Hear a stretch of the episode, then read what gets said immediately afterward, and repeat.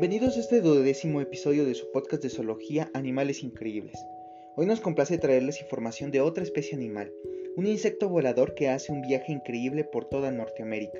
Así que vamos allá.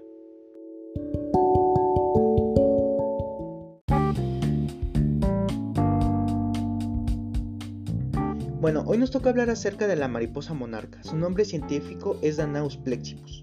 La mariposa monarca tiene un ciclo de vida que pasa por cuatro etapas muy distintas.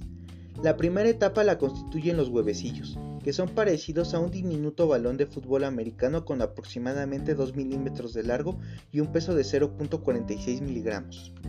Son de color amarillo muy claro y blanco y se encuentran en el reverso de las hojas de los algodoncillos, que son el principal alimento de la mariposa monarca. En condiciones naturales, cada hembra monarca pone alrededor de 400 huevos, que acomoda en las hojas. Las larvas también son conocidas como orugas. Emergen después de 3 a 5 días y son gusanos con franjas blancas, negras y amarillas, a manera de anillos transversales brillantes. Su alimento, que consiste en hojas de algodoncillo, contiene sustancias tóxicas que la larva incorpora y que las defienden de los depredadores. Los colores brillantes en muchas ocasiones son señales de peligro por veneno, como es el caso de los pulpos de anillos azules. Esos colores funcionan como advertencia de su toxicidad. La etapa larvaria dura de entre 9 a 14 días y al final la larva pesa 1.5 gramos es decir, que aumenta su masa alrededor de 3.000 veces.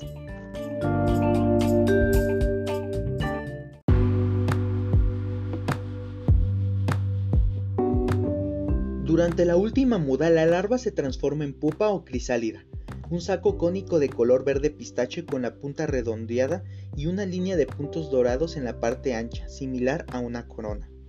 El color verde poco a poco va haciéndose transparente, hasta que es posible ver en su interior los colores anaranjado y negro de las alas de la mariposa. Una vez que la mariposa se ha formado dentro del capullo, se rasga la envoltura y empieza a salir el adulto, liberando primero las patas y las antenas. La mariposa se cuelga con sus alas hacia abajo y espera a que se extiendan, se sequen y se endurezcan. Durante la última muda, la larva se transforma en pupa o crisálida, un saco cónico de color verde pistache con la punta redondeada y una línea de puntos dorados en la parte ancha similar a una corona. El color verde poco a poco va haciéndose transparente hasta que es posible ver en su interior los colores anaranjado y negro de las alas de la mariposa. Una vez que la mariposa se ha formado dentro del capullo, se rasga la envoltura y empieza a salir el adulto, liberando primero sus patas y las antenas. La mariposa se cuelga con sus alas hacia abajo y espera a que se extiendan, se sequen y se endurezcan. El tamaño de las alas abiertas es de 11 centímetros y su peso no llega ni a un gramo.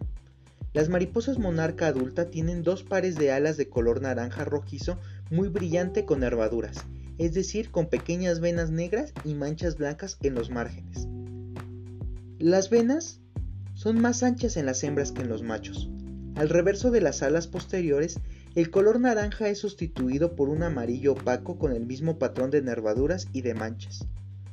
En la cabeza posee dos antenas que le permiten orientarse, mientras que con los dos ojos que tiene capta la luz y las imágenes.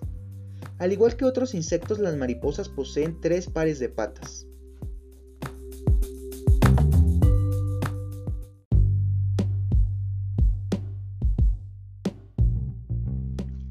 A los tres días de haber salido del capullo, los adultos desarrollan órganos y cinco días después se reproducen.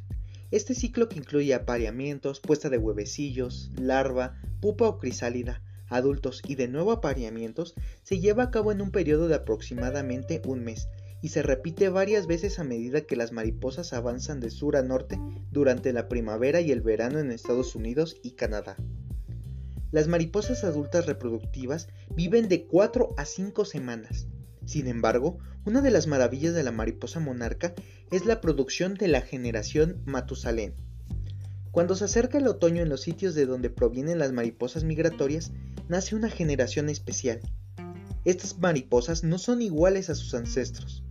A diferencia de sus padres, abuelos, bisabuelos y tatarabuelos, que tuvieron vidas efímeras de unas semanas, o hasta un mes, las mariposas migratorias vivirán hasta 7 u 8 meses.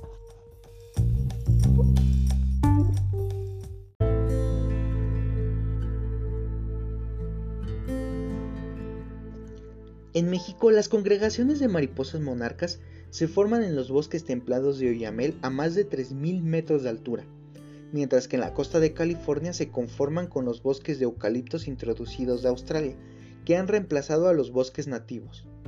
El principal alimento de las orugas de mariposa monarca son las plantas de algodoncillo o venenillo. El algodoncillo común es, en Norteamérica, una de las principales fuentes de alimento de las orugas, en particular de la generación Matusalén. Ya en su fase adulta, las mariposas monarcas se alimentan también del néctar de las flores de algodoncillo. Asimismo, aprovechan una gran variedad de plantas melíferas, es decir, que producen néctar, como el cempasúchil, el cempasúchil de campo y el anisillo, entre otras muchas. Millones de mariposas monarcas viven en América del Norte y a través de su migración diseminan el polen de las plantas con flores de cuyo néctar se alimentan, contribuyendo así a la diversidad genética de los vegetales. Según la Unión Internacional para la Conservación de la Naturaleza, las mariposas monarca están en la categoría de vulnerable. Las principales amenazas para estos insectos son las modificaciones de su hábitat natural, disminución de algodoncillos y disminución de hábitat en Estados Unidos, que son sitios de reproducción y parte de su ruta migratoria. Degradación de los bosques de invernación en México, condiciones climáticas extremas, turismo no planificado, muerte en carreteras, cambios de uso del suelo por cultivo de aguacate, fumigaciones, diversos factores de mortalidad como son enfermedades causadas por microorganismos.